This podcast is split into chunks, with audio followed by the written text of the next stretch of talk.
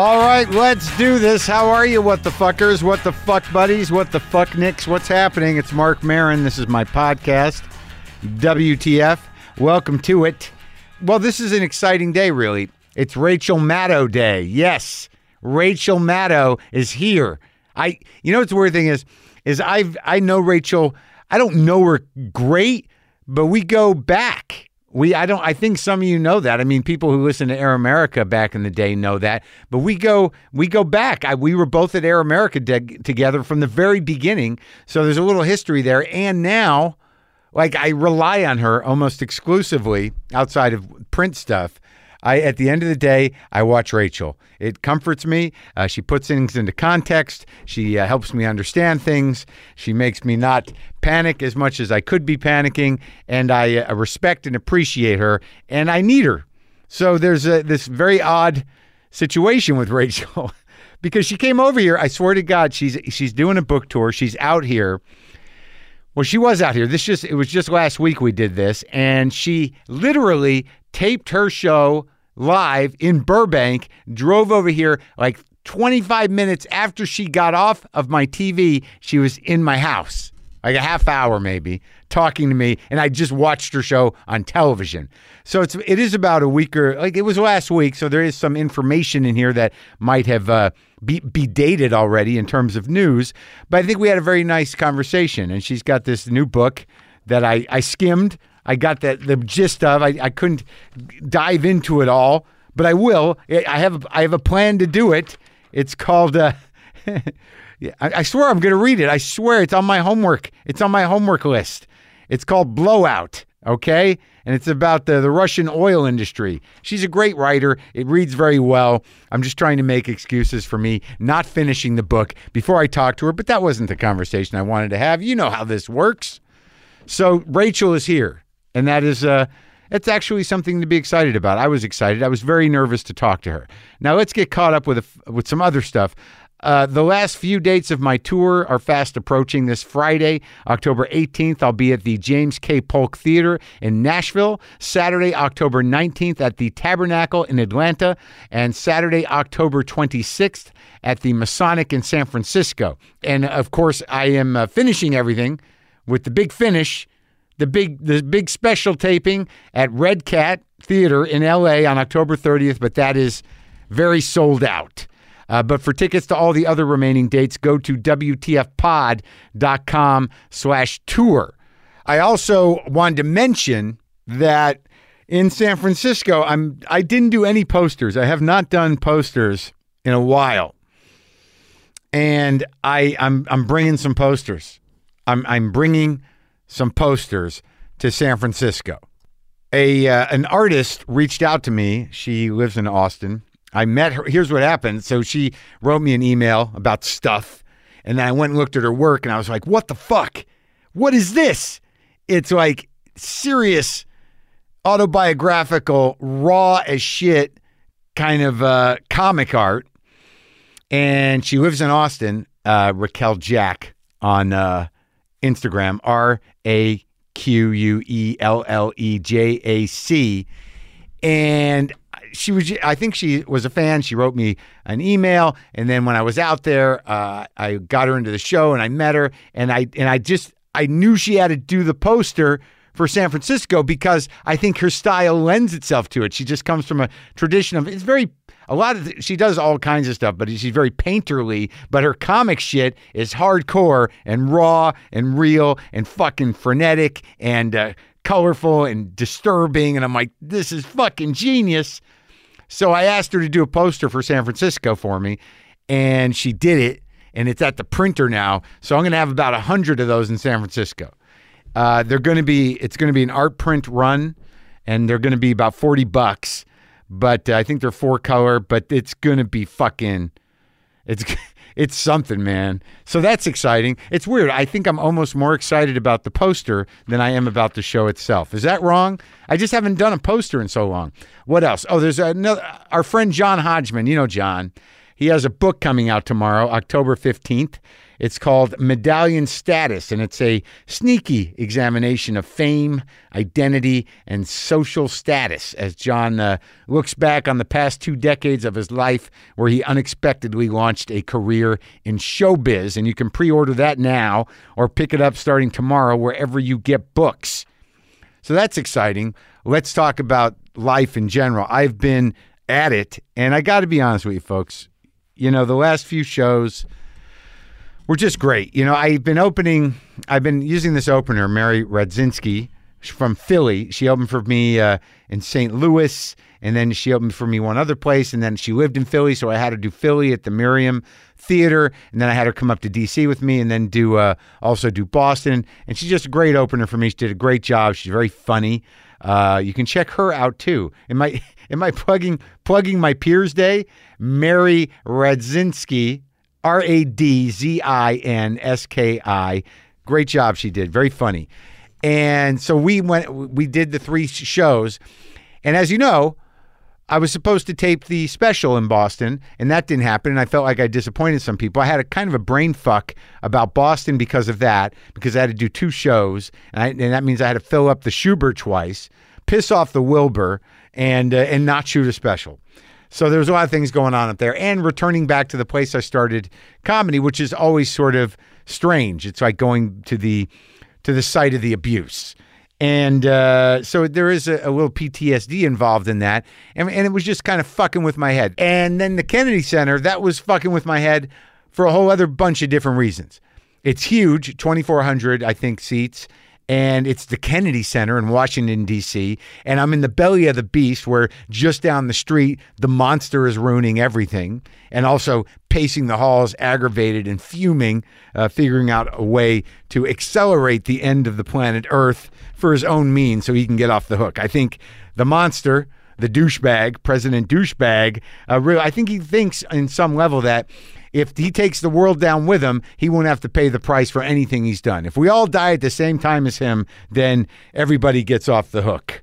In some fucked up way, it's dark and cynical, but true. Not exactly the way we all want to go, though, is it? But anyways, I'm at the Kennedy Center, and then Philly, I was psyched about Philly because I get a good sandwich in Philly, and I've worked at the Miriam before. So I did the show at the Miriam first, and it was great. Mary did a great job. I got there that day. I had the roast pork with the sharp provolone broccoli rabe at DeNick's, Tommy DeNick's. And that's what you do there. And that's what I did. And then we did the show, and it was great. So then we took the train up to D.C., and I was nervous, but I sold the fucking place out, folks. I sold out the Kennedy Center. And I'm doing heavy shit, man. I don't think any of the stuff I'm doing is political. I think it's observational. Although I do talk about what's going on politically, and it's pretty heavy, some of it, but it's observational. That because for me, observational means a rational, relatively objective person looking at what's going on, which is horrible. But I also was able to transcend some stuff because the last time I played a hall that big, Carnegie was okay, but I do this thing where, like when I do shows in rooms that are over 1,800 people, I feel a little dwarfed and sometimes I fall into myself and it can be very tenuous. I can do a good show, but it's more intimate than it should. I kind of lower the level of the venue, of the hall to me, whereas I should really rise to the occasion of the hall. It's hard to tell either way, and there's something to be said about making someplace huge, incredibly intimate, which I'm going to do anyways, but to sort of plow through that weird insecurity of not being able to carry or hold on to over 2,000 people. And it was a deep sort of insecurity. I mean, I could do the shows. I did Carnegie. I did the Festival Hall. I've done BAM. I've done these big shows, and I do well, but I never felt like I owned them properly. And I got to be honest, folks, and I'm not tooting my own horn. I'm not blowing smoke up my own ass or whatever it is, but I rose to the fucking occasion at Kennedy Center. It was a great set. It matched the venue. It was fully confident, fully present, room to riff, but a different vibe. It was like a big breakthrough in a way, which I was very thrilled about. And I was happy everybody came out who came out. They witnessed something. My mother came out. My mother was there. It's always interesting, doing a pretty crass joke about my mother, but, you know, I believe she can take the hit, and she did. My mother likes to be talked about, and I think generally Like, you, no matter how bad the joke is, the worst she'll say to me is, was that necessary? Was that necessary? Yes, it was. But Boston was a whole other ball of wax. I was beating myself up about Boston. But again, there was victory here. Personal victory, folks. Personal victory. You know, I've been going back there, and I've been doing shows there for years. So this year, I was going to shoot the special there. I've talked to you about this. I booked the Shubert Theater because I didn't want to do it at the Wilbur, which is where a lot of the comedy is done in Boston. That guy, Bill Blumenreich, he runs the Wilbur. I've worked for him before, and you know they want you to shoot there. But I chose the Shubert because it would be different, and I wanted to do a different looking special. Then it turns out the Shubert, you know, couldn't accommodate what we wanted to do. So I had to make an executive, a creative, and I guess executive decision to not do it there. And I didn't know where I was going to do it, but I was disappointed. But there was nothing I could do because all these specials look the same, and I wanted to at least have a different vibe. You can't, it's not like reinventing anything. It's not rocket science shooting a special. But those theaters all look the same, and we lucked out. It's going to be something interesting at Red Cat. I'm excited about it. But despite that, so I'm heading in, like I know from the get-go, I've pissed off Bill. I know from the get-go, there's audience that were excited about a special, and that's not happening. I know I got to go to Boston, and now no special taping. I got to, you know, at least populate two shows at I think the place seats like 1,800.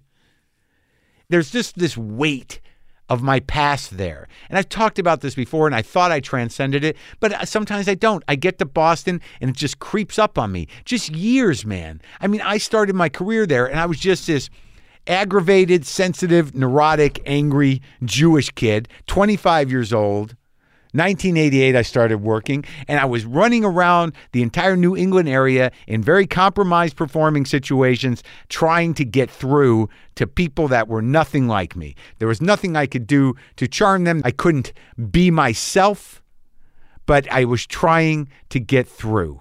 Do you understand? And that went on for years. I mean, just seriously, just trying to get a laugh and dives all over the New England region, just being angry, bombing, and just pushing ahead and getting fucked up, just trying to get people so unlike me to like me and laugh. And it was fucking traumatic most of the fucking time, just leveling. I mean, the intensity of the anxiety and my blind determination to keep doing it at this point is really almost incomprehensible. It's incomprehensible to me now. So, bottom line, the fact that on Saturday night, I did two shows for people who came to see me specifically in that city, people who know me, people who understand where I'm coming from and enjoy what I do, was definitely special. It was more special than taping a comedy special because I let go of something, man. I let go of something. It's over. The PTSD from the beginning of my career in the trenches of New England, taking a beating, it's fucking over. And you know what I did? When I went there, I spent some money. I stayed at the Fairmount Copley Plaza Hotel when I was a freshman in college, you know, once in a while, a few times a year, I would get all dressed up, put a tie on, drive in from fucking Milton, Massachusetts, when I was at Curry College. I think I might have even been underage, and I went to the Oak Room, I think it was, or the James Room. The room is not the same, I don't think.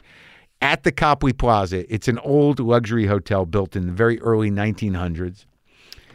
And a guy named Dave McKenna used to play piano there. He was a real dude, a real jazz dude. I remember being there one night, and Zoot Sims came by after a gig and sat in.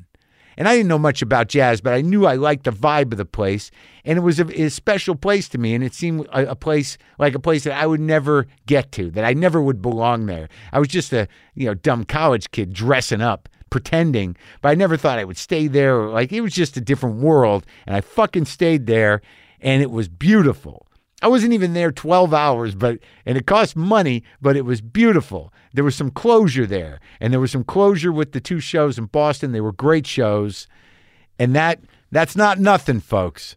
It is not nothing. Whew, Rachel Maddow. I think I've been saying her name wrong forever. I say Maddow. Rachel Maddow, but it's Maddow. Like shadow. Maddow. Rachel Maddow. I was so nervous and excited to talk to her. We did it in the evening because I said, as I said earlier, she shot her show live over here in Burbank and came right over here. She's on crutches. She did a thing. She hurt her ankle, but we got her upstairs and we got on the mics. We had a lovely chat. Her newest book is called Blowout. It came out last week, and it's already a #1 New York Times bestseller. If you haven't gotten one yet, go get it wherever you get books because it's well-written, it's accessible, and it's deep, and you learn shit.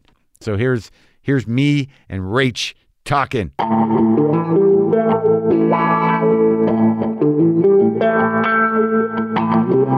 This is exciting. I'm really nervous. Well, you're nervous. I'm nervous. I'm nervous. Oh, wow. I've been nervous all day. Really? Yeah. Yeah. Come on. I mean. But. What? Dude, you want to wear cans? Yeah. All right. Why am I nervous? Why are you nervous? I mean, yeah, specifically, why are you nervous? Tell me about your nervousness. I will. Well, first of all, I watch and rely on you every night. So even though we have a personal history, mm-hmm. I can't believe you're sitting. There's some part of me, like I stop my life to watch your show so I can get some context. I'm about to cry. So I can get context on the world. Because mm-hmm. I'm not, you know, it's not that I'm not active, but I no one makes sense of it like you do or like Brendan McDonald. You know, like yeah. I'll call Brendan. But as a resource and as a producer, like I can only bother him so much and I can't really text you. So I'm watching your show and I'll text him. I'm like one of those old middle-aged men who's sort of like, is this really a problem? She's saying it is. Like I'll text. I need like Brendan knows when I'm watching your show because I'm texting him like Trump does when he watches Fox and Friends to the country. I'm texting Brendan. Like this iterative point that Rachel keeps hammering away. Yeah, is she just stuck on this, Brendan? Right, exactly. Or is this just really important? Yeah. Exactly. Okay. Is it just her or is it this important? What does Brendan usually, does he usually like talk you down? Like, oh no, Maddow's making too big a deal out of this. No, no, he just like, you know, it's like, I still to this day, even from when we worked at Air America, I don't know where you guys get your information. It's a secret source. And like, you know, I look at my phone. I've got, I think I'm subscribed to all the things on my phone's news. But then you guys hear things. I'm like, what? Why didn't I get that firsthand? Why am I not in the loop on this? So it's usually that kind of stuff. Like, is this really happening? You know, the secret source is for me. I'll tell you. Yeah. My secret source is always like the last 3 paragraphs of the article. That's where the that's where the stuff. Nobody ever gets to that part of the article. There's always like one little extra fact they save for there. Yeah. It usually has like a little kicker element to it, like a little irony to it. Yeah, yeah. And that's the thing that I'm like, I'm going to do the history of that, dating back to the Peloponnesian Wars. We're going to start the portal. There. The portal is in the end. Exactly. So that's why I'm nervous because I know we have.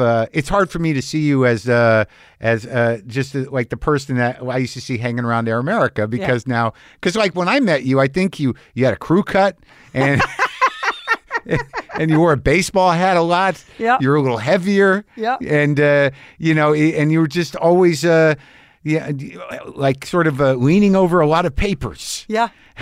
I have a backpack full of paper that I brought with me to talk to you today. If that would make you more comfortable for me to get into that thing. No, it never made... I think I might even have a hat. Oh, good. Well, no, it wouldn't make me more comfortable. It would be give me that same feeling I got back then. I'm like, should I be working more? Is there... I just read a few things. Isn't that enough? But did I seem like the same? I mean, not did my work habits seem the same, but do I seem like the same person, personality-wise? Yeah, yeah. No, I think, well, you seem more confident, and that you would hope that would happen. That's Is it interesting? I don't feel more confident. You don't? No, but I don't know that I think about my confidence level. Like, I don't think about myself as being on some sort of confidence arc. Well, right. I get it. No, but I mean, I think what it was is that, well, I don't know when... You decided what you're, before we get into this real quick though. So now you came over here from doing the show. Yeah. And when you left, you just told me in my living room that the Turks are about to invade Syria. Yeah. So now you said that like it was happening. I've got to go because Lawrence is here, but we'll keep an eye on it. Now, do you? Do I keep an eye on it? because now I'm going to be keeping an eye on it. I just want to make sure that you left us all hanging, and now we're in this, like, is that happening and what's going to happen? And there is a chance that if there is, in fact, an invasion of Syria tonight, if the Turks and the Russians are going to invade Syria and overrun the Kurds and take, there's a chance, yes, that I have to go back to work. Oh, really? In case, like, that happens every once in a while. Like, you know, when Trump shot Tomahawk missiles at Syria, I like, I had to go back to work for that. Right. Sometimes things like that happen, but mostly it just means, like, I worry about getting calls. Yeah, I guess addressing the confidence thing is this. I think you're so busy and so engaged in the narrative that you are, the Maddow life. I mean, why would you even think about, like, insecurity? I mean, I know you talk about it a little bit, that, like, you know, like when you talk about your book, you're sort of, you know, you have nervous. But, like, I don't even know where that, you wrote a whole book, and where'd you find time to do that? I can barely.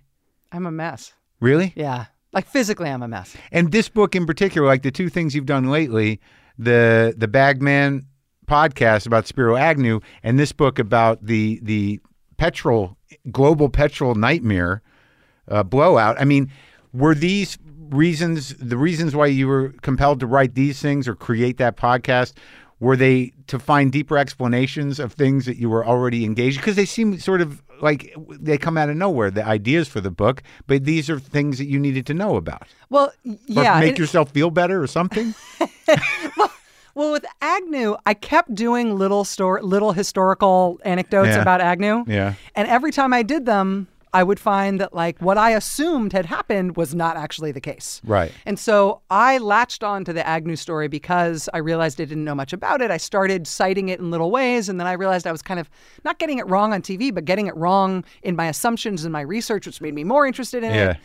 And then when we got Trump and Pence, I was like, oh dear, I think this might end up being really important, in part because there was so much discussion around the Russia investigation in particular as to whether or not Trump could be indicted and what it meant about whether he could be charged and all that stuff. And that ended up being what blew up the Mueller report and stopped Mueller from concluding anything in his report. And a lot of that stuff was adjudicated through the Spiro Agnew case that we've forgotten about. That's gonzo. So that's... I know, I like how you talk about a we, that, you know, it's you and like maybe a handful of 60, 70-year-old people. We've all forgotten. Yeah, everybody. Where are the Agnew people? Where are the Agnew people? But no, a lot of us, I'm not saying that's bad, but a lot of us are learning that for the first time. But isn't it, I mean, if you think about it just in the abstract, everybody knows, we talk about Richard Nixon 100 million times a week, maybe. Yeah. You know, if you average it out, Nixon just constant references, constantly analogized to other things in the news that don't deserve it. So the fact that his vice president resigned in disgrace after pleading NOLO to a bunch of felonies for an active extortion scheme he was carrying out from the White House. Like, you think that would be a more famous thing we remembered about Nixon, given how much we talk about Nixon and his crimes. So it's just weird that disappeared. Yeah. I don't know how people remember anything. There's so much going on, really. Yeah. I mean, it is important, and these things, and I think a lot of what you're doing that's helpful to me is at least finding some precedents for monsters. Yeah. You know, and also, like, what always amazes me is what small-time grifters so many of them are. Mm-hmm. But the weird thing about my relationship with your show is, like, I get excited when I see Barbara McCabe. You know, like, Barb! Yeah, like Joyce Vance. Oh, this will be good. Like, I'm at that point with it. But so the Blowout book, though, was it, you know, I'm not going to say obsession, but your investigation of mild obsession with the Russian thing. I prefer to think of it as focus. Focus. Yeah. But did you need? Was there something that you sought to bring it all together, and you saw it in the Russian oil industry? Yes. Yeah. Okay. Well, yes, because what I didn't understand is why Russia. Not why they attacked us. Like, I sort of got that there were reasons for them to attack us, but I didn't get why they so recklessly attacked us. Right. Think about if Hillary Clinton had been elected president, which is what everybody thought was going to happen, including the Russians and including Trump. Yeah. They did not cover their tracks barely at all, especially in the initial hack of the Democratic Party. Yeah. They let it be known that they were doing what they were doing. They were obviously trying to undermine Clinton for governing, right? Trying to make it so that she'd have a harder time as president. Assuming she would be president. Assuming she was going to be president. Right. But Hillary Clinton was already a Russia hawk. If she became president with Russia having done this to try to help her opponent, I mean, imagine what she could have unleashed on Russia as president. Right. And nevertheless, they still saw the risk and reward balance as being worth it to try to do this thing, right? Which seemed crazy to me. It also seemed crazy to me that all of the secret communications between the Russian government and the Trump campaign, all these things that they lied about that that only got uncovered after the fact, were all about sanctions. Right. And then I started to realize, well, maybe their desperation is linked to their sanctions needs. Right. So, and that really gets you to oil really fast. So, so that the near economic collapse of the country and would make them they don't give a shit. They're just going to go for it because it's worth it. Right. Right. When the stakes are that high, when you have they're a country of 150 million people with an economy smaller than Italy's. Right. Right. Italy is like 60 million people. Right. They've got an economy smaller than South Korea. South Korea's 50 million people. The reason they have such a crappy economy is because it's only got one thing in it, which is oil and gas, which happens all over the world. Oil and gas is a bad thing to build your economy on. And the only sort of way that Putin has to project power, given that he's so weak, is by using oil and gas as a weapon. And so you kind of put all those things together and you realize, oh, Western oil companies and American oil companies enabling that guy and keep propping him up and propping up that economy and propping up that system of how they're throwing their weight around in the world. That's bad. Right. And we as Americans could actually affect that because our laws govern essentially the Western oil majors, because they all want to do business here or they're headquartered here. So if we made our laws tougher on the oil and gas industry, we could stop them from doing a lot of the damage they do around the world. But doesn't it seem to you that there's a lot of people in American, at that level of wealth and power that want to unleash that Russian money badly? Mm-hmm. That it just feels to me that everything that's going on is like a lot of money up there that they just want to get rid of. Mm-hmm. And we just need to tap it. Well, the way that Putin screwed up the economic fortunes of his country. I mean, Russia ought to be in much better shape than they are. Sure. I know that they went through the collapse of the Soviet Union and everything. That was hard. Yeah. But they really did screw up in terms of trying to build their economy as a single entity, as a petrostate economy, rather than diversifying. The reason they couldn't diversify is because in order to do that, you need rule of law and judges who judge and property rights. Right. And Putin did not want any of that. And so instead, he just allowed this very gangster, poorly run oil industry to be everything. And he steals a lot of the money from it from himself, and they throw their weight around. And it's all these guys who are running these companies that are his judo buddies from when he was 8, they're not even good at running their one terrible industry. But he's created this, kleptocracy where people get incredibly wealthy at his say-so, and then they're expected to serve him. And what all those people do is they take their money out of Russia and they launder it around the world. And that makes countries like the UK and the real estate market in New York and Miami and all other sorts of places that are happy to do this money laundering, which is very remunerative. It makes them all corrupt and part of it. Ugh. So I had this fantasy, not a fantasy, but sort of this idea that Trump is going to, once he gets pushed out or leaves office, or if he ever leaves, he's going to immediately seek asylum in Russia. The first time he took an overseas trip, remember he went to Saudi Arabia? That was his first trip. I literally was like, I wonder if he's going to stop in Moscow. Yeah. He and Snowden could live together. Well, I mean, it's possible, isn't it? What if he has to live in exile? Wouldn't that be an amazing end to this story? Putin would give him a crappy little apartment. They'd be like, you're just staying here at first and we're moving you into a palais later. But you just have to stay here first. And then a week later it'd be like, Vlad, I'm still in this crappy tower block. Yeah. No, we're working on your palace. Yeah. You're going to be he's going to punish him for life for not being president for life. He failed. Yeah, the worst thing in the world to be. I mean, if you're a dictator, if you're Putin arguably is the richest man on earth. Yeah.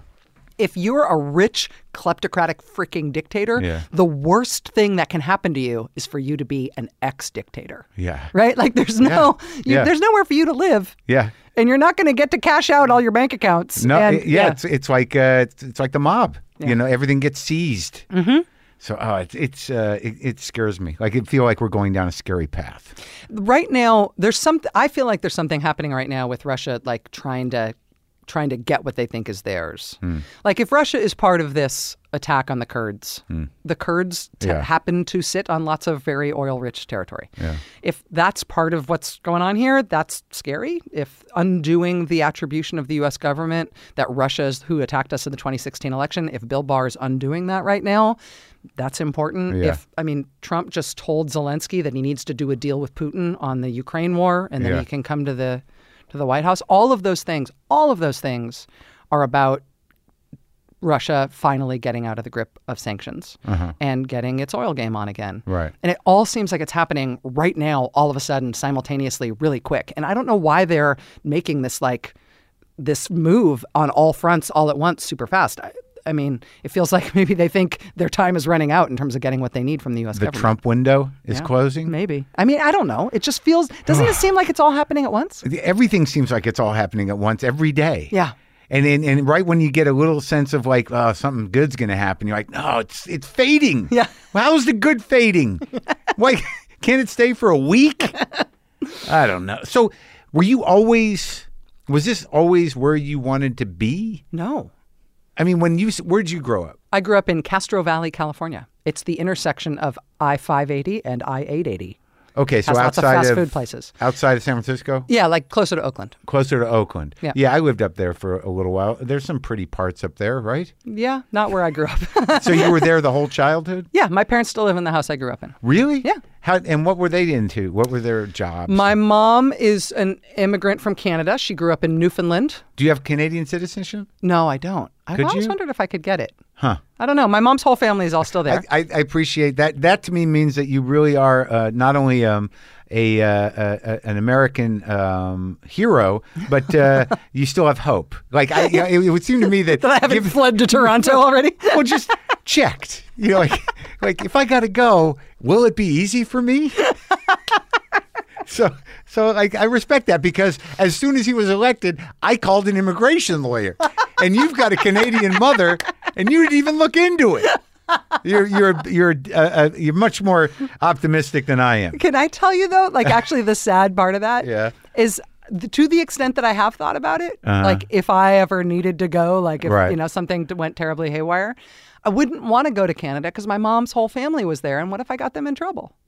Oh. Right? Like, what if I put them at risk by being this, international bad actor who showed up because of my family connections to them? Like, I'd rather just go to, like, Estonia or something. Right. You're at a different level of visibility in terms of exile than me. Like, I'd just be another scared Jew wanting to get out from under it.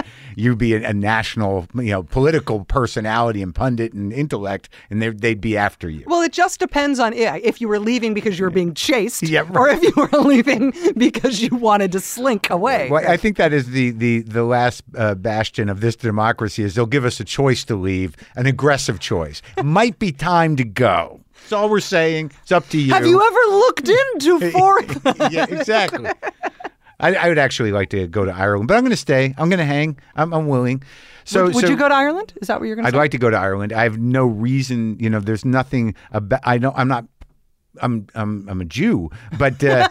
But there's something about Ireland that I love. Yeah. And there's something, like, when I have a fantasy, it's always like sitting out on some sort of cliff with some rocks and, an aggressive sea and a lot of green around, and just sort of like, this is good. And now, is this what you imagine Ireland is like, or have you seen this? I've seen the lower part of it. Yeah. I've been there a few times, but I'm going back, and I'm going to go up north. Great. I've seen pictures of that part of it.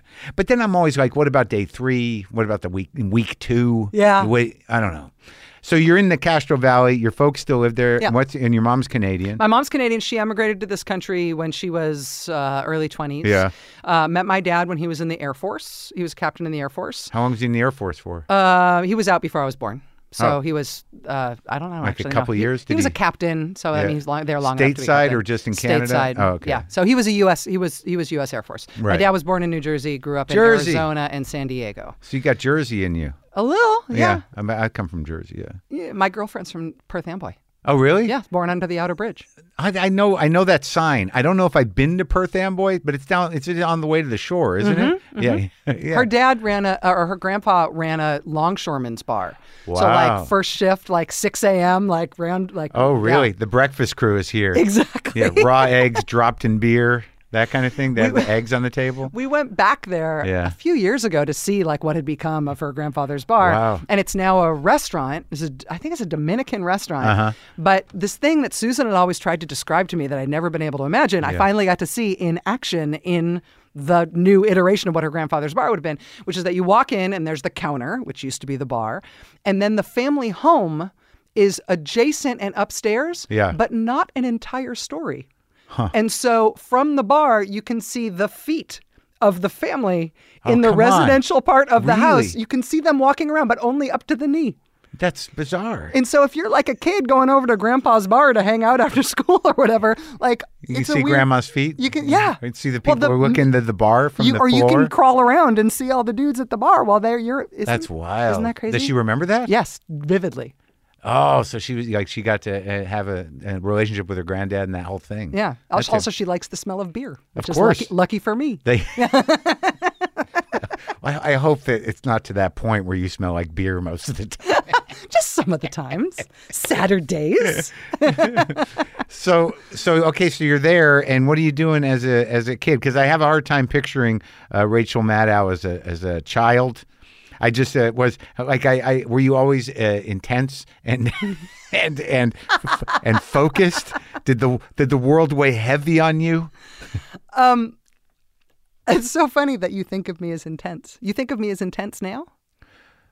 I watch you every night. Well, there's a lot of words in the show. It's a kind of a fire hose. I feel like you're light. You know, I don't find you to be. No, I don't. Maybe intense was the wrong word. Maybe focus is the right word, and maybe kind of like I feel like you like what's the vibe is like you're always your brain, whether you wanted to or not, is always working on something.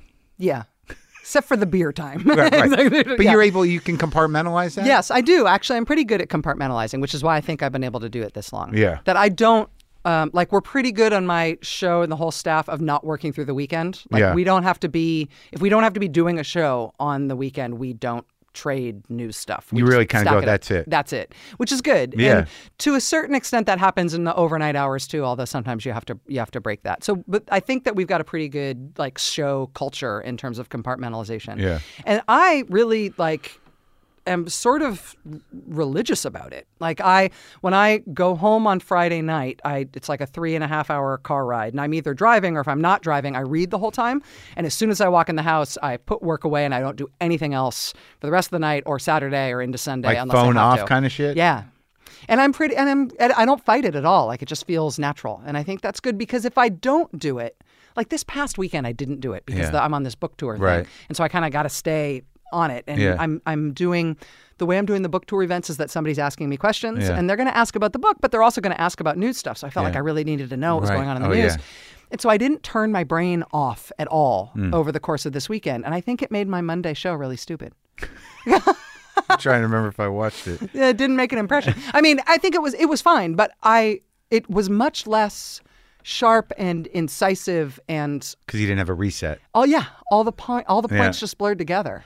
And that's and tonight's show is actually a little bit like that too. Like if I don't get turned off, then I can't turn it back on again. And it's like an engine running too hot or something. What are you doing when you're growing up? What are your interests? So I'm growing up in Castro Valley. I have an older brother. We're only 4 years apart, but we're not close. Is he still around? He's still around. He actually came to LA this weekend to come see me do a book event, which was really nice. We're actually getting closer now. Really? Yeah, I'm 46, he's 50, and like for the first time in our whole lives. Does he have kids? We're and making everything? Friends. No, he's a single guy. Yeah. He lives in San Francisco. Huh. I think he's going to move to New York at some point. But like he's just we've been chalk and cheese our whole lives, and now like in my mid-40s and his late 40s and 50s, like we're finally starting to talk to each other. That's interesting. Which is interesting. It's been a weird thing in the past couple of years. What do you think? Nice. Do you guys ever like? Is it just sort of like you finally have sort of let go of something, or do you talk about why you didn't talk? No, I don't think we're going to talk about why we didn't talk. Oh. But because I think, well, at least I don't want to, because I have let go. Yeah. Like, I think I was really holding on to all of this childish resentment stuff for a long time. And eventually, and I thought I was over it, right, but I still couldn't deal with him. And then eventually I just decided to actually be over it. I mean, what's the connection between the head and the heart there? Like, you can tell yourself to let go of it all you want. Right. But if your sort of heart doesn't let go of it, it doesn't change anything. That's and I think finally my heart kind of let go of it. And now, I mean, we're not best friends or whatever, but we do get along. Oh, yeah.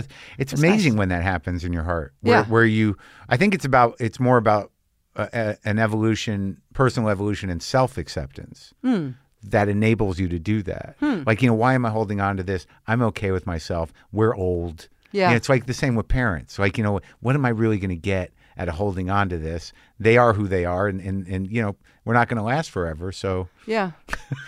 But why do you think it's about, self-acceptance? Why do you think self-acceptance is the gateway there? Because I think that, I think you have emotional expectations out of people who have either wronged you or for whatever your resentment may have been, you think that somehow or another it's going to correct. It may be made correct. Right. And sometimes it just never is.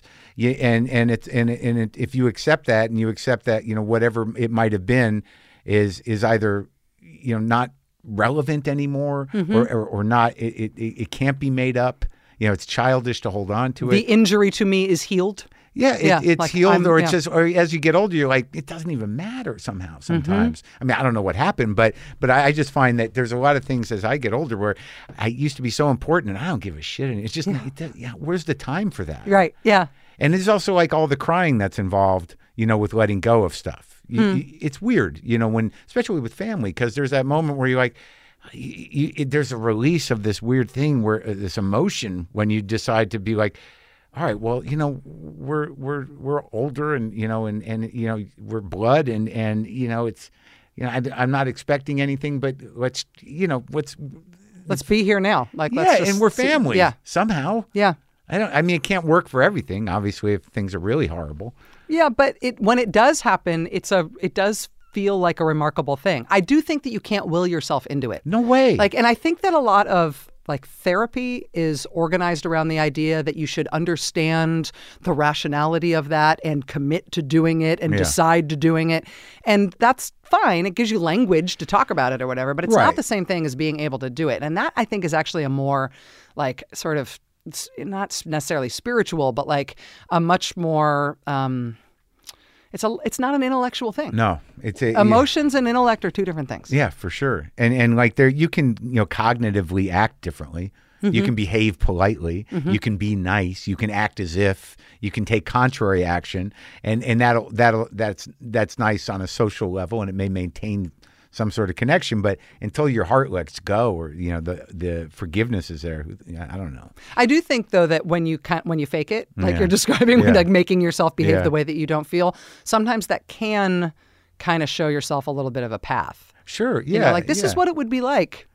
Step outside yourself a little bit. This interaction is not bad. Right. It could be like this all the time. If I wasn't faking this would be nice. Well, it gives you that space, even though it's fake, to see them as, people. To get out from under the, whatever the obstacle is, mm-hmm, right? Mm-hmm. It forces you into the relationship. I also just, honestly, I think it comes down to maturity at a certain level. It's about, and maybe that's about, maybe that's what you're saying in terms of letting go of stuff for yourself first. Yeah. Ultimately, just grow up and get over it. Yeah, that's, not to be too airy fairy about this, Mark. And it's nice if your heart can go along with that. Yeah, and you get along with your folks. I get along with my folks great. As an adult, as I came out when I was right after I got to college. Yeah. And they had a hard time with me coming out. And then soon after I came out, my brother came out too. Oh. So they had two gay kids. So that wasn't awesome. And so there was some rocky time there. Yeah. But we made up, and they're amazing now. And actually, they get along better with Susan than they do with me. Uh-huh. So there's a real, it's good. I feel very blessed in terms of my family. That's wild. I mean, on some level, they kind of, it makes it special to have two gay kids. I'm not sure that's the word they would use. But special's a word. I mean, I think they like us both, and I think we're fine. Yeah. But I think they must have felt like they hit the opposite lottery at the moment. Yeah. But now everybody's relaxing into it. Yeah. And you have a good role. And your dad, what did he do after the Air Force thing? He worked for the water company. Huh. So he worked for the water company in the East Bay, which is called East Bay Municipal Utility District. Yeah. And he became like a real authority on the ways that local places in California fight for water with each other. Yeah. So what inspired you? Like, so when you were in high school, what were you doing? Were you like sports. A jock? Oh, yeah. I did sports and I don't know. I mean, I was kind of, a jerk. A jerk? I think I was a jerk. Really? I mean, I don't know. Well, you probably what? You were cocky or? No, I think I was just self-obsessed. Right? Yeah. Well, did you feel like uncomfortable? Yeah. I mean, not more than anybody else, I think. I mean, I think I had a pretty normal childhood and upbringing. Yeah. Well, I mean, like I was self-obsessed and I am still self-obsessed. But in high school, like I never felt like I fit in anywhere. But I think when you have sports, at least you got that. It's a thing to do, and it takes up a lot of time. And there's people. Like, you have you learn, group dynamics. Like, you can be with other people to play a game. I didn't have that. At a specified time. Yeah. That ends. Yeah. And then you have to go do a different thing. Like, that's very helpful. It's Structure nice. Is helpful. And you always did good in school? Yeah. Why is that? I think the secret to being good getting good grades in school for me was reading comprehension. Huh. I think that was the thing that I was actually good at. But you must have been somewhat of you wanted. I don't know. Like there at some point I knew I wasn't going to get straight A's. But but you must have been one of those people that's like you're going to ace this shit, right? I definitely got good grades. I mean, I didn't get uniformly good grades, but I got good grades. Right. But I do think that like I'm not great at any one thing in school. I think the one thing that I really can do is reading comprehension. Okay. And weirdly, I think that applies to almost everything because that helps you take tests. Right. Because it makes you read the question better than other people who don't. Well, math? I'm not. You know what I'm terrible at is dates. Yeah. Which is weird because I have such an interest in history. I can't remember, I sort of know Susan's birthday. Yeah. But barely. I don't know either of my parents' birthdays. I don't know my anniversary. I don't know. Right. And historical dates, I can remember years because I can put them in context of stories. So dates. But I can't remember, if you asked me the year of an important historical event, I can't tell you unless I work it out in a contextual way. Well, I think because the reason I'm curious is that I think when we were working together, there was a sort of a kind of a narrative around you. We were all kind of there in the middle of the night. I was doing the morning show, and you were in the beginning. Well, we can get to Air America in a minute, but. It's like she's a Rhodes Scholar. And I'm like, I don't even know what that is, but I've heard of it. And it means that you're really smart and special. What is that even? I'm still not even sure what a Rhodes Scholar is, but I knew you were one of them. And I would just see you in your baseball hat standing over papers going, it's a Rhodes Scholar. That's what they do. Look at them work. And then you learned that David Vitter is also a Rhodes Scholar. And Bobby Jindal. Chris Christopherson. Yeah. Chris Christopherson, indeed. Yeah. But what was when you decided to go to college, you went to Stanford, right? Yeah. To study what? I did public policy. And so what inspired you out of high school to start getting involved in that? I mean, so that has a story. I was a year early in school because I skipped first grade. And so I was 17 when I graduated from high school. You tested out of first grade? I was tall. Oh, okay. And so I think it was an anti-bullying initiative for the short kids. And so I was a year young, and I started to come out to myself and figure out that I was gay when I was 16. And so my last year in high school was a little different because I was starting to figure out something else about myself. And I kind of stopped doing sports.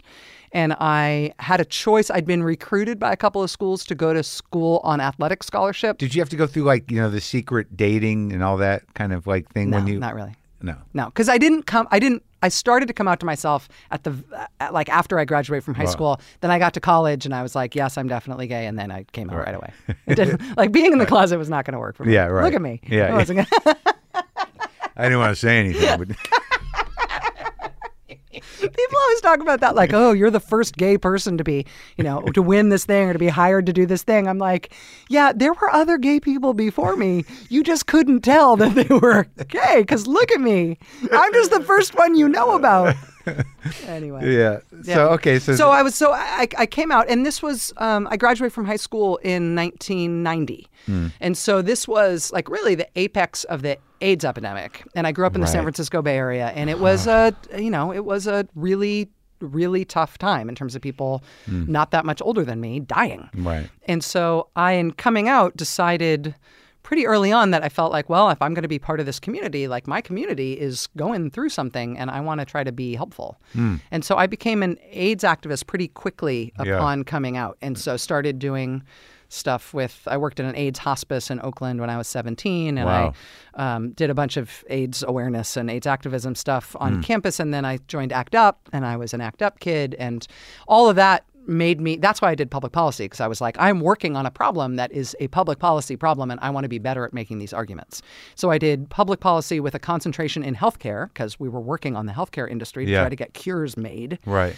And then I did, I think what I actually wanted to major in, had I not had this kind of utilitarian attitude toward it, was philosophy.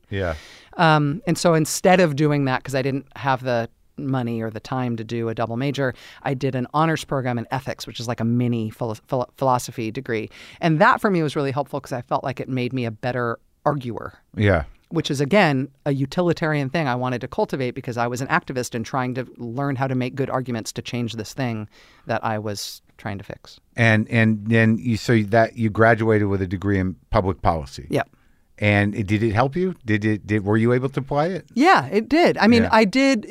Public policy is an interdisciplinary thing at Stanford. And so I did. You have a choice about sort of which you could take it in a more poli-sci direction or you can take it in a more quantitative direction. And I did tons of statistics. And that ends up helping both in reading comprehension and figuring stuff out, in assessing people's arguments about numbers, and also in sort of credibly talking about quantitative stuff. That helps. Right. And also knowing that, you know, what was happening politically was that, you know, an entire community was being, you know, abandoned, you know, on a policy level, right? Yeah. And so you had to have the weapons or the, at least the ability to push back and call bullshit and fight the fight. And I felt like, first of all, I'm a lesbian, I'm not a gay man, and so I'm not at the same kind of risk. Right. Also, I am young coming into this in terms of the people who are the people who are dying are just slightly older than me, and I've got access to this incredible educational resource.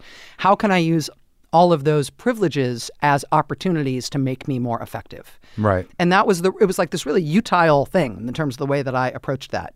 So it wasn't even a political incentive. It was a social incentive. It was like you weren't like, I'm going into politics. You were like, how do, you know, we get help for these people right now through the system that we have right now. And what I have access to right now, how can I use it to best set me up to do the most, to do the most help, to do the most good? And did that start to define you politically?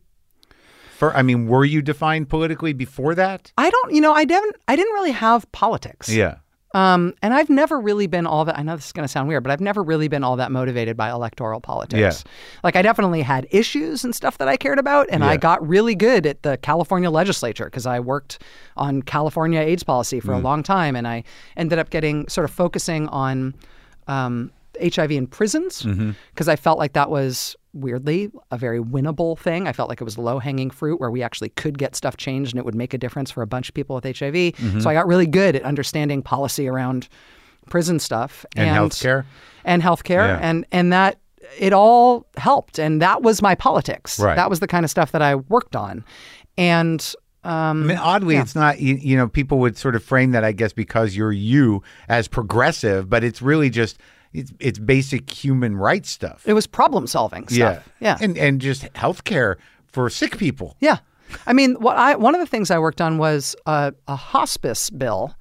The former mayor of Los Angeles, Antonio Villaraigosa, when he was in the California state legislature, one of the things that I worked on was getting him to sponsor a bill so that people who were dying of AIDS in prison would be released into the hospital where the hospice system agreed to provide secure facilities so that even though these were prisoners who had not yet served out their terms, if they were going to die, they could die outside prison in a palliative care environment that the hospices promised would be secure. And they did that. And they did that. Wow. And that is, you know, it's a small piece of this. Yeah. But is that liberal? Like, right. I don't know. I mean, it's a...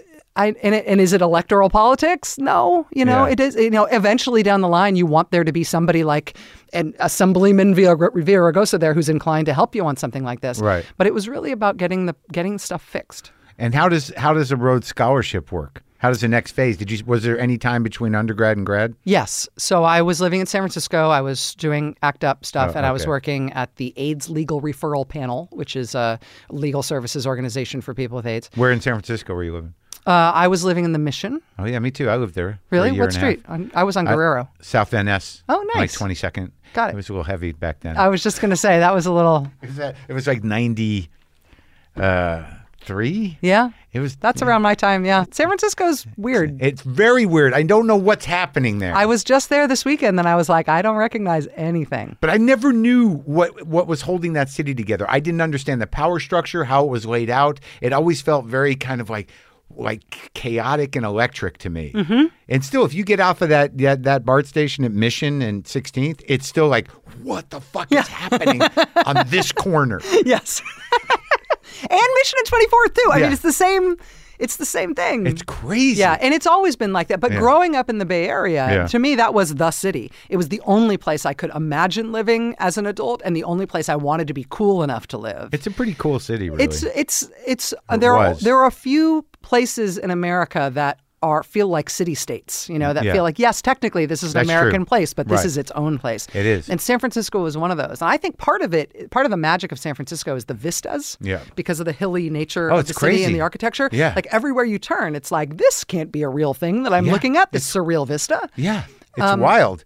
And it gives you a feeling, it gives you a sort of...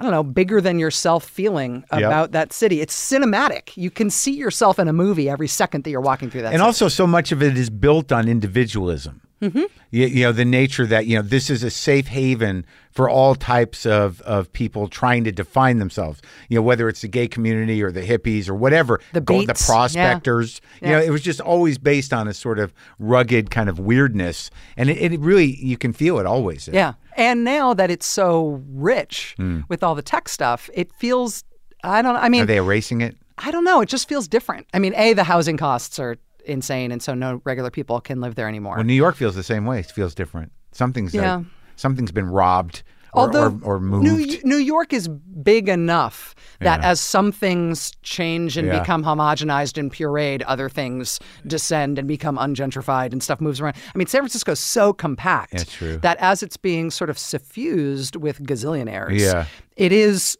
turning into something that feels a little bit more like a theme park. It just doesn't seem like some things don't work. And I never know where do the people go that they push out? Yeah. Do you know? Elsewhere. Yeah. Yeah. I mean, they're on the streets. Yeah. It's terrible.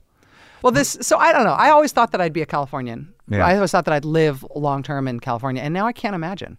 I work in New York, but Susan and I live in rural Western Massachusetts, and like it's very clear to me that's where I will live the rest of my life. Oh, it's beautiful. Yeah. Not far from Springfield. Adams? Yeah, sort of between Springfield and North Adams. That's right, the hill towns of Western Mass. Yeah, yeah, it's pretty out there, and they got that amazing museum there now. I will live there forever. What is it, Mass Mocha? I will live there forever. Yeah, it's great, and there's good people, and you know you have space. It's where the animals live. Yeah. Is how I think of it. All right, so you do this in between, you know, Stanford and wherever. Like you're working for the resource center. Mm-hmm. What is AIDS? AIDS Legal Referral Panel. And then when did you do the Oxford thing? Stanford asks me to apply for a Rhodes Scholarship, and I was like, okay. And I didn't really think that much about it. Why did they ask you? Because you're like honors? I had good grades, and I guess they thought that... I mean, it's a prestige thing for the school that they want their graduates to win these scholarships. Yes. And so I think they have a program that they, I don't know, put your resume through or whatever. I had left Stanford a little bit early. I had a lot of debt, and I had enough credits to get out. And so I left after 3.5 years. And so I had already been gone for a while. And when they asked me to apply, and I was like, well, I don't have any plans to go to grad school. I don't have any money. Mm-hmm. and I don't know what I'm going to do next. So somebody's asking me to do a thing. Okay, I will. And I ended up winning, which was a real surprise to me. And you studied? Political science. I was admitted to the master's degree, and I did the master's program for one day, and then I applied for a transfer to the doctoral program, which is a much easier way to get into the doctoral program than just applying to it directly. What does that get you? You're a doctor? Yeah. And the master's would have been what? You'd have to call me master. Oh. Seems like doctor's better. Yeah. Yeah. So, and transferring into the doctoral program from the master's program is like no sweat. Yeah. But just directly applying to the doctoral program, having not done a master's, I never would have got in. Right. So it was a little trick. So you got the doctorate in political science. Political science. Politics is what they call it, but it's political science. Was there any life-changing mentors or teachers there that, you know, kind of did your brain change there? I left Oxford and moved to London for most of the time that I was there. So I mean, the AIDS epidemic was still what it was at the time. The protease inhibitors were really the big breakthrough in terms of treatment, and that wasn't until 1996. Yeah. And so I was doing my doctoral degree before then, and I really felt like I was lost in Oxford. And so I moved to London, and I joined an AIDS treatment organization there and started doing activist work again.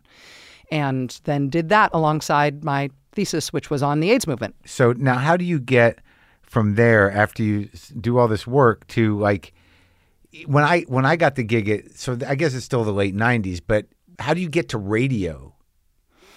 So I ran out of money in London. And I had not yet finished my doctoral dissertation because I was spending all my time doing activism stuff.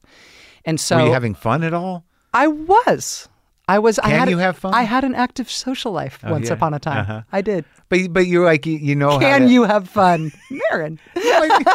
Look, I'm not good at it. You know, but you know, you seem pretty good at it. You know, when you talk about it, you seem to know how to have fun.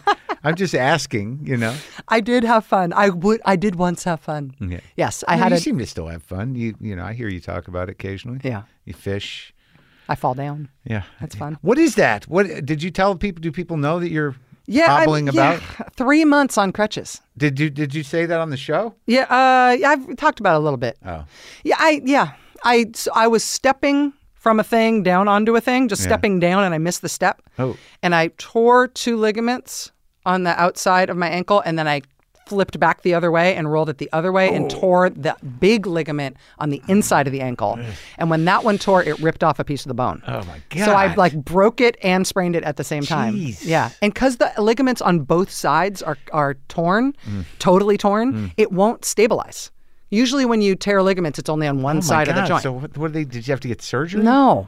I went and saw a surgeon, but he was like, it's just going to take a long time to heal. Really? Yeah. Ugh. I think by the end of this month, I'll be off crutches. All right. I hope. All right. So you leave London. I leave London. I move back to the United States, and I really want to get my dissertation done because I'm never going to go to school again. And I've put in all this work on the doctorate, and I'm not going to leave without getting the freaking degree. Yeah. And so I was like, I need to prioritize. I need to just go somewhere where I will be miserable, where the only way I can get out is by finishing. Yeah. And so my dad's best friend from the Air Force was a Republican lawyer in Southern California, and he said that I could work out of a broom closet in his law office. I was like, that'd be miserable. That's good. Or I had friends who had moved to Western Massachusetts and opened up a gay B&B. And I was like, that sounds like hell on earth. New England, in the winter, they were raising dogs. I had no interest in animals whatsoever.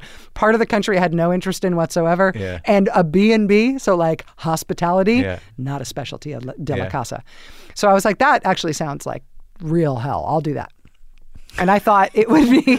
you're going to go to a place that is warm and sociable and just lock yourself away and be miserable? Yeah. The whole day I was like, I want to be someplace that has nothing to offer me. Uh-huh. So the only way out will be finishing. Yeah. And I've now lived there for 20 years, and I have a dog, and I'm super happy, and I love winter. And Are your folks Republicans? No. They're not. They were more conservative when I was growing up. Right now, they're to the left of me, especially my dad. My dad is like... To the left of you? Yeah. What does that look like? And like, who are we talking? Well, like Bernie left? Further? I don't know who they're very... what's the word? Practical when they talk about the Democratic primary. Like, they're all about who can beat Trump. Yeah. Were you brought up with like religion and stuff? Yeah, Catholic. Really? Yeah. Huh. My mom is from a very Catholic family. She has sisters who are nuns and stuff. And my dad, Jewish family, but never practicing and really like ashamed of it. And then like Christian Science and weird stuff. And so he didn't really have anything going on. And then he converted to Catholicism when I was 8. Wow. Yeah. And so I grew up Catholic. With hell. You grew up with hell? Yes. Well, that wasn't like in the house. No. Yeah. Who knows where it is? I don't. You know, I don't know if this is it. I don't know if we're all in it. Were you, like, from a young age, did you have that fear? Were all those ideas planted in you? Did you have to remove them at some point? Did you think that maybe you would remain religious? Did you struggle with that? I stopped paying attention to religion at a time when I became super obsessed with myself. Right? So I think... When was that? Well, like, or I think we're talking about, like, about high school 16? And coming out and all that stuff, like... I was so obsessed with myself and so full of myself that I stopped thinking about the constraints of the world in a way that included religion. And I didn't come back to it for a long time. Yeah. But I never really like fought it or was tortured by it, at least as far as I remember. My memory writes over every 6 months or so, so I don't know. But you came back to it? Yeah, I consider myself religious now. Really? Yeah. Catholic-y? Yeah. Huh. I know. I doubt the Catholic Church is happy about it, but it's too bad they're stuck with me. Look, they've got enough problems. I mean, I'm sure you're the least of them. When you have those kinds of problems, though, I'm exactly the kind of problem you want to focus on. Exactly. Yeah, exactly. But like, what is there? Like, because I don't have that thing that needs to find the God thing. Like, where do you find comfort? Were you in a darkness? No, I find prayer to be helpful in my own life. Yeah, I mean, I can understand that. Yeah. I've prayed before, but I don't know what I'm praying to, but I think that the act of it is something. The act of stopping your other mental, I very rarely pray out loud. I'm always just praying in my head. Yeah. And the act of stopping what your brain is otherwise going to do a deliberate thing, which is based around giving thanks, I think is the kind of, is a both a reset in a way that's like a psychic pause. But I also think it helps you get your head on straight. And it helps. It makes me not a better person, but it makes me more the person that I want to be. So it's primarily around gratitude. Yeah. Yeah. Well, yeah. It's around gratitude and sort of humility and acknowledging things that I'm doing wrong. I think that's part, like, I think that if you hit your knees and do it, like, that's that humility of that, no matter what you believe in. Mm-hmm. Like, if you say, I'm going to humble myself. Yeah. You know, that those are well-worn psychic channels. Yes, exactly. And and it works, honestly. I mean, prayer is a daily part of my life, and it has made my life better and made me a happier person and made me more effective at the things I want to do. Have you been unhappy? I have depression, so that's a different thing than unhappiness, but I think for your whole life? Yeah. Well, since I was like 10. Really? Yeah. How does that manifest in your day-to-day? Well, you know about depression. I know, but is it like, do you get the heavy heart dread type or nothing? My depression is cyclical, and so it's not every day. And so what happens is I get it for a throw of a few days every few weeks. Right. Oh, yeah. And when it happens, I sort of lose the will to live. Like, I just... like, right. Nothing has any meaning. But do you get the other side, too? Do you get a manic few days occasionally? I less than I used to. I used to have, like, a pretty even balance of mania and depression, and now I have very little mania. Yeah, it's like 1/6 of what it used to be. I don't have real like mania because my old man kind of has that. But like there's a few days sometimes where I'm just sort of like, wow, but not like I'm gonna buy things, you know, like it's just sort of like I feel great. Yes, maybe inappropriately great. Maybe I haven't done anything to deserve feeling this much energy. Is this what joy is? Yes. I can't. I love that. Yeah. I mean, I still love it. I can't predict it. Yeah. I can't recognize that's what it is when it's happening. Yeah. But I wouldn't give that up. No, yeah. But so you never medicated? No. No. You're just doing a little prayer and managing the depression. Yeah, I found... riding it out. There are things that are good for me. Yeah. So exercise is good for me. Yeah. Susan can see it like a light switch. Susan can... eyes. So I can't tell. I mean, even after living with it for 36 years, so I still can't tell when I'm depressed because part of depression is not being able to have emotional cognizance. Because you believe it. Yeah. You're like, oh, it's over. It's over. There's no... Any time I've ever felt joy, I was misled. Yeah. I was like, you just lose the ability to see that. But having a partner who can tell me that's what's going on, even if I can't emotionally process it, like I can hear it, and it can remind me to like make sure you exercise, make sure you sleep, make sure you don't do anything dumb, that kind of stuff. Right. Well, that because it's a vibe. Mm-hmm. I mean, like if someone loves you and you've been with someone a long time, you can just see it in their eyes, like right away. You're like, okay, that's what this is, honey. Who are you? Yeah, exactly. You don't love me. Yeah. I know that one. Yeah. You don't. I understand. You think you love me. It's nice of you to say. But who could love me? Exactly. Is the worst. Basically. The worst. Yeah. But I feel it. Yeah. But I've actually, it's good that it comes and goes, because I've talked people out of loving me. You know, if you really commit, you can... You could sell it, man. Especially if you're a good arguer. Like you can put together a good argument. Yeah. You don't even know me. How horrible dark I am. It's just terrible. Remember that nice thing I once said to you? I didn't mean that. I didn't mean that. It was trying to, be apologetic. It was one of my evil tricks because I'm evil. I know. Yeah. Worthless. It's dark. Okay, so you're up there, and I don't understand how you get to radio.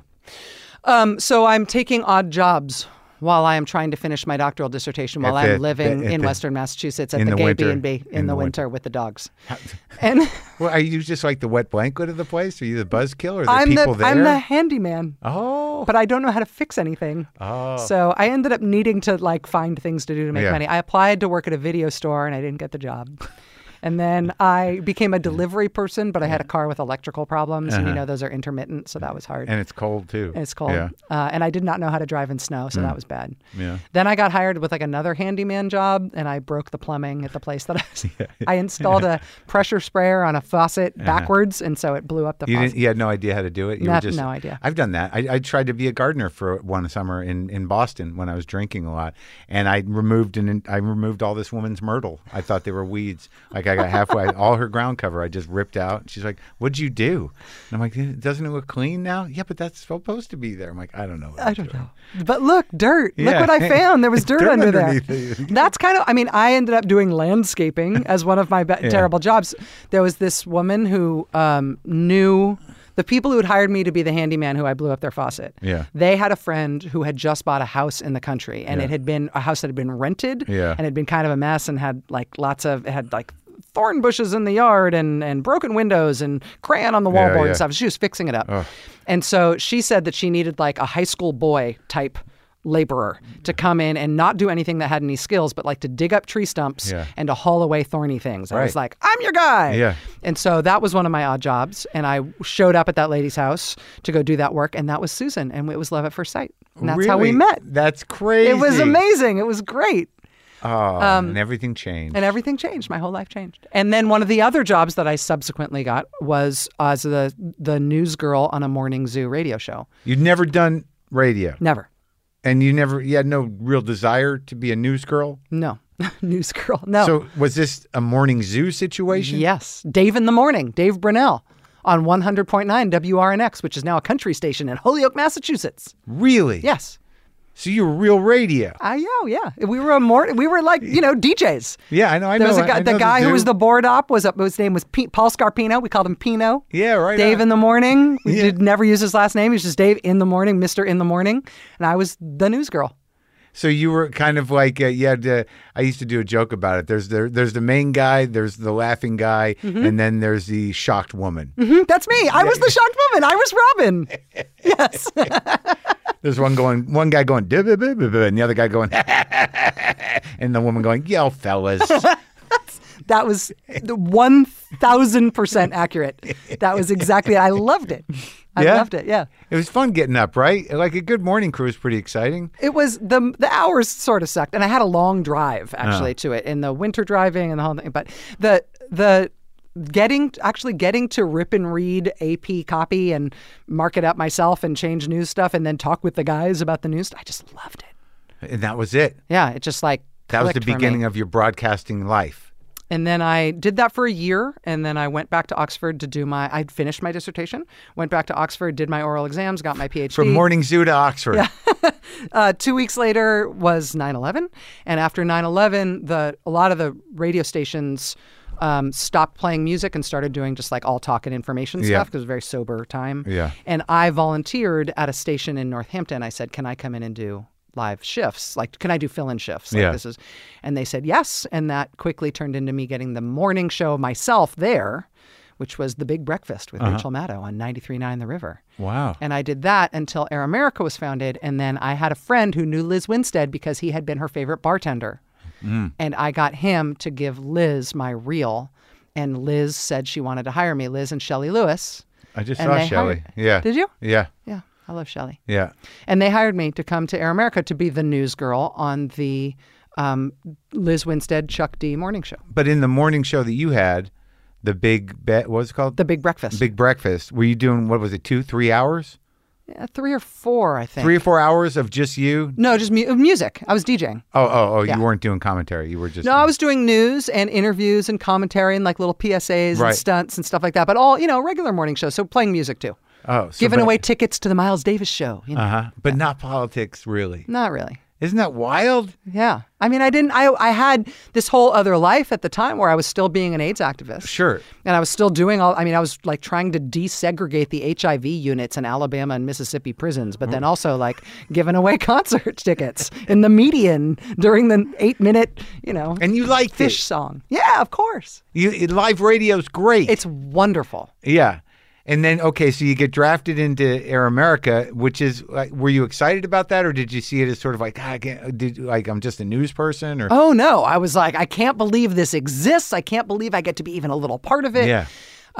I told everybody in the sort of activist world when I got hired at Air America, I was like, I don't know if this is going to work out, either the entity or me, but I'm going to go try this for 6 months. And so I'm going to put everything that I'm doing on hold, give all my projects to other people. I'll probably be back in 6 months. Go ahead. Yeah. And then it's, you know, turned one thing into another. And eventually I got my own show. Well, Unfiltered got canceled. Well, I remember like, you know, because we were all there. I remember there was this weird, like I'm hung up on this thing that happened between us that it wasn't bad, but... I was like, I was living, you know, in this apartment there, you know, an old apartment I had. My wife at that time was in L.A. I was going kind of crazy. And I decided I was going to try to make, do you remember Angelica Kitchen? I decided I was trying to figure out how to make that cornbread that they make there. And I remember I found all these recipes and I made this very dense, really horrible cornbread. And I brought it into Air America. And for some reason, I decided... because I think I went to one lesbian-run vegan restaurant that lesbians really like cornbread, dense cornbread. So I was like, Rachel has to try this. Like, and I just I was just so dead set on you trying this recipe I made once, and it wasn't that good. And like, you eventually were like, everyone's saying I have to do this, and you were very nice about it, and you tried it, and you're like, okay. Did you tell me that I needed to do it, or did you tell other people to tell me? Like, you actually brought other people's pressure to bear? No, it was very important that you tried this horrible cornbread I made. Did you think it was good at the time? I thought it was something, but I needed someone. I needed a lesbian to sign off on it for some reason. Well, I don't remember your cornbread, so it didn't scar me. So if you would take my affirmation now, even if it didn't work then? It wasn't that great, but I felt embarrassed about it. I think it's like, I found it embarrassing. Cornbread. I mean, when I think about like lesbian stereotypical foods or like things that straight men might misunderstand about what lesbians want to eat. It was like a vegan thing. It was like, you know, it had a lot of stuff. Yeah, but it was complete. I would assume like, I would have guessed like eggplant. Right. Like, lesbians must love eggplant. Yeah, no, I just, cornbread. I had an idea about a way of life that was something I made up based on one experience at a health food restaurant. And I thought, that's how I'll connect with Rachel and her crew cut. Rachel. Her crew cut and stooping over a large pile of papers. But so like, I remember you went from news person, but you were barely a news reader. You became a co-host of Unfiltered pretty quickly, right? Yep. They integrated you right in. Yep. And then like me and Riley were in the morning. I guess you were there because what happened? Did Flanders bail or something? Yeah. She ended up doing her own. They thought it was going to be Laura Flanders and Chuck D and Liz Winstead. I think this is how it went. And then Laura decided she was going to do her own thing instead. Yeah. And so then I stayed on as the news girl, but they kind of augmented my role so that I would have this bigger role with them. Right, and then like and then everything went down. Like we were in the morning, and you guys came after us, and then Danny Goldberg came in and disrupted everything, fired us. Then you had a 1 hour show from 5 a.m. to 6 a.m. And then Mark Riley came on. Oh yeah, for 2 hours, and then you had and then they moved you. And then you had 2 hours after Riley, or you guys split a block? Oh, I would sometimes I would fill in for somebody else after that. Right. Yeah. And but my regular gig was that 5 a.m. gig, and then they did just kind of ping me around. And that's when you, we used to see you, I guess we weren't quite fired yet when you first got that or something, because you'd be up all night. Yeah, I'd come in at midnight. You would do 5 hours of prep. Yes. Oh, and you were just all these different piles. But I did no callers, no guests. It was just me talking scripted for an hour. And that's what that's what broke you, really. Right? That's how you got your big break. I mean, the one thing that Danny Goldberg did right, and I badmouth him all the time because I can't stand him for what he did to us. But he knew you were great, and everybody knew you were great. But he really championed you to a point, didn't he? I write over my bodega camera. Yeah. I honestly don't. I mean, I started doing that 5 a.m. show. I loved that. It was killing me in terms of the hours. But at the same time, remember, then I got the gig on Tucker Carlson's show on MSNBC, right, where they were in Secaucus. Right. And so his show was live at 11 p.m. Right. And so I would go do that. I'd wake up in the morning, which was at night. Yeah. And then I would go to Secaucus, do that show with Tucker Carlson for an hour, and then come back, start working on my show in the car, and then work overnight from midnight to 5 a.m., do my show from 5 to 6, and then I'd go to a bar. Yeah. So I had a really weird set of hours. Yeah. But also I had this foot newly planted in the TV world. Right. And with Tucker. With Tucker, and then I started getting, he's awful, right? Things. He wasn't awful to work with. Oh, okay. Yeah. He was, he was nice to his staff. I remember there was something weird that happened with the staff where somebody behaved inappropriately toward one of his producers, and he totally stood up for her and shamed and horrified the person who had behaved badly, and really was stand up. In terms of, so that was your foothold. That's how you got into TV. Yeah, and so because of that, what was going on at Air America, and we were, it was such chaos. Yeah, it was, right? Yeah. And the move from over by the Empire State Building into Chelsea, and everything was so... The original studios was so uncomfortable. Yeah. It was we had almost colonized a black station. The WLIV, that's right. I know. And it just never felt on the level to me. It was weird. Yeah. A lot of that stuff was weird. But all of those transitions, I may be wrong about some of this because I don't have a great memory for these things, but my experience of it now, looking back at it, is that I kept a lot of the stuff going on at Air America kind of at a distance, kind of at a remove, because I was doing my own thing. It was crazy hours. It was really hard to focus on anything that happened during the middle of the night because I was asleep all day long, and then I had this other work to do, and so I was just doing that, and then ultimately I ended up transitioning more into TV.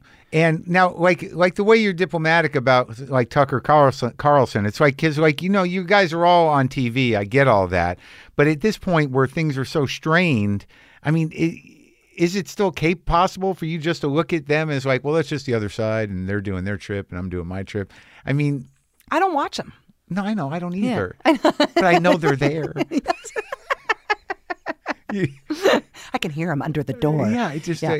But you don't get involved with being angry or what at that.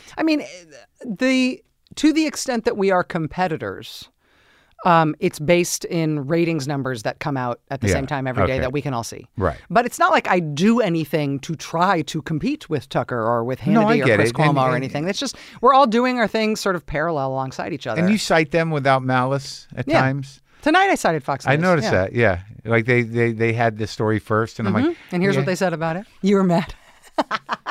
Well, no, I'm not to credit them. No, I know you got to do what you got to do. So, now all these skills that, I think that's what, in terms of not getting involved with what was going on in America, I felt that way too, because we were doing 6 to 9, and then you're out. But all the skills you learned and that you employ. You're one of the great teasers. You're no one they're. And that's like a radio thing. Mm-hmm. I mean, I know it's a TV thing also, but were you aware of picking up all these particular skills? That was like, I was schooled at the Church of Dave in the Morning. Like, yeah, I know how to like hold you until after the commercial. When we come back, we're going to be taking the fifth caller. Right. And you'll never believe what we're giving away. Get ready to dial now. Yeah. Yeah. It's all gets planted, right? And you know that, like you, when that moment where you're like, how long we got? 6 minutes. Yeah. I'm going to go eat. Yeah. Right, exactly. Right. Also, you know what? I need to set up a dentist appointment. Yeah, yeah. Yeah, so I'm going to get on the phone now because I'm sure. Yeah. Yeah, that stuff, you know, the thing that I miss from live radio is I had a soundboard. Did you guys have a soundboard that you could actually fire, or was all the sound stuff fired from the control room? No, there was one there. I never used it much. Like, you know, Randy Rhodes used a 360. Yeah. Yeah. No, I think I still have one I stole from Air America. I think I have the 360. I loved the 360. Well, you could put clips on there and everything. Yeah, because I mounted all this stuff on there, you know, like, we're burning daylight. Yeah. Like, okay, we're late. Yeah, yeah. Like, it was a couple of those. Yeah. I love that stuff. Like, yeah. I want those not only on TV, like, I want those in my life. In life, yeah. I want like a little keychain version of that. You can do it with your phone, I think. Yeah. So, all right, I guess we got to kind of come in for landing here. When you come to Los Angeles, where do you stay in Hollywood? Do you have Hollywood friends? I just stay wherever anybody will put me. I was just stay in a hotel. Oh, okay. Yeah. No, weirdly, I'm from the Northern California, Southern California rivalry that Southern California doesn't know about. Yeah. Like, I grew up with a whole chip on my shoulder about LA, and then I found out that everybody from LA thinks San Francisco's nice. Oh, yeah. I thought it was a mutual rivalry. It's not at all. No one in LA is really happy. You know, we don't know why we're here. We think we have to be here. I don't know. People seem all right. So now let's talk just to close up. Now, are you? It seems to me that, you know, outside of when things get, you know, tragic, that you're. I don't know if you're optimistic, but you kind of stay diligently on top of, kind of, you know, revealing what's going on, contextualizing what's happening in all its horror. But you rarely seem completely freaked out. That's acting. Yeah. Okay. You know, I can tell usually when I'm watching you, like, oh God, this isn't going to be good. Look at her face. Yeah. But do you believe in your mind or in your heart at that the system will correct? I mean, or is that just a waste of time for you? I mean, I don't know. That's a very hard question. Yeah. I mean, there are two things that I have a hard time with. One is that I just get emotional on TV. Like, it's often for positive things as much as it is for negative things. Like, I cry at the national anthem. Like, it always happens. Like, I just gotta have that thing. And so sometimes what you're seeing on TV is me just having. And the good moment. Yeah. Yeah.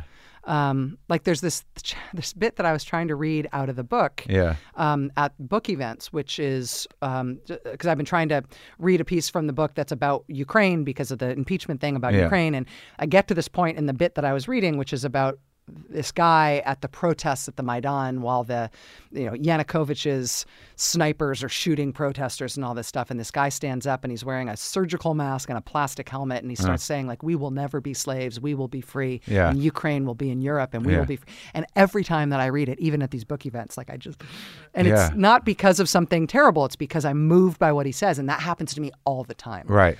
But in terms of the big stuff, in terms of where we're going, I do, you know, we're a country that had a civil war. Yeah. We are a country that put an attorney general in prison for 17 months for not that long ago. Yeah. You know, we're a country that went through an impeachment in the 90s. Like, we're a country who's been through a lot of these things. And I think that this president is uniquely angled against the things that we most need to make us an ongoing democratic concern. And so that is a very acute problem. Yeah. But I also have to believe that we're resilient given what we've been through before. Okay. What do you think? Well, I just, like, in terms of how I'm exploring it with comedy, is that it just feels to me that with the disconnect and with the sort of the amount of information flying around in everyone's hand in every given moment, I think, sadly, if enough people are just okay, you know, things will go on as they are. I'm actually doing a bit about how, you know, if Trump doesn't leave and actually, I'm going to paraphrase it, says, well, it's authoritarian now. And this, like, initially, most of us would be like, he can't fucking do that. But 3 days go by, like, no, I guess it's authoritarian. The way it is, yeah. But the scarier part of the bit for me is, like, 6 months down the line, is that, you know, the number of Americans that will be like, you know, I'm not really feeling it. You know, I thought it sounded scary, but it's not really affecting me. I didn't even have to change my cable provider. Yeah. You know, like there's that element of how we live that there's such a disconnect between, you know, civic duty or even, you know, civic education or government or how the government works for us with smart people, you know, that you know, I'm scared that it'll just creep up on us. Mm-hmm. And that the information that a lot of people, no one's getting the same information anymore, and everything's sort of cherry picked, or there's a bubble here or a bubble there. There's no unified sort of information unless something horrible happens, mm-hmm. and even that gets spun. So I just think that it's all of a sudden we're gonna, even though you know it's happening, or I know it's happening, that we're gonna wake up and a lot of these things are gonna be gone. And it will have happened, and we're still here, and we then need to be making decisions about what to do. Right.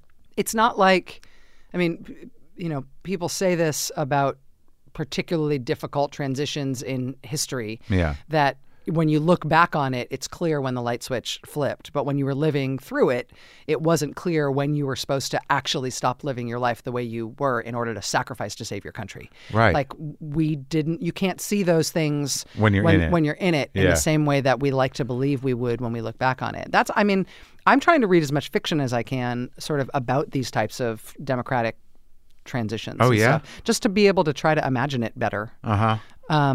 And that's, you know, reading fiction written contemporaneously to other democratic losses and democratic transitions. Well, there's a lot in the book, too, about how these economic structures around oil, mm-hmm.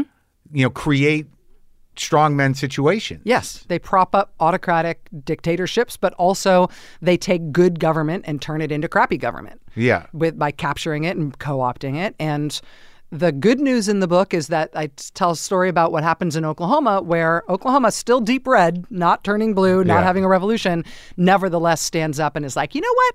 I know we're totally dependent on the oil and gas industry, and they've completely come into control of our state government. But we need to keep our schools open 5 days a week instead of 4. Right. And they need to pay taxes, and we need to stop having them induce earthquakes. And the people of Oklahoma, like, stood up and made those things happen, despite all the efforts of the oil and gas industry to stop that from happening. Like, you can actually rein in the forces that are hurting you. Right. You just have to work at it. You actually have to commit to do something. And there's never been so many that have been so shamelessly trying to get away with everything they can than right now. This guy is just a portal to the worst sort of like exploiters and greed monsters. But he's also a wuss. A complete wuss. And whenever any Republican stands up to him on anything, he immediately caves. Yeah. And so that gives the Republicans incredible power, and it gives constituents of Republicans incredible responsibility to get them to stand up. And they pick their battles, you know what I mean? Like, they pick weird things on which they're going to stand up to him about when they let everything else slide. Turks and Syria. Exactly. But then we don't know what happens. We can check our phone now. I've got to get my eyes on it. All right. Yeah. Well, it was great talking to you. Mark, I miss you. I miss you, too. It's nice to see you, man. Nice to see you.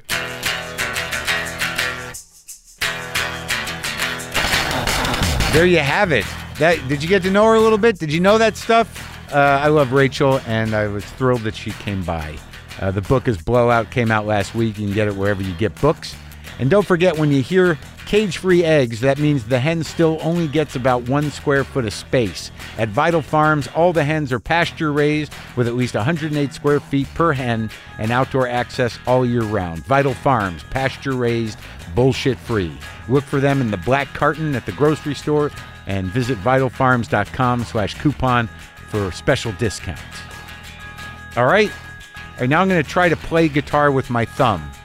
Okay? I'm going to play guitar with my thumb. I'm going to thumb pick the guitar because I want to feel it. So it might be a little janky. Is that the word?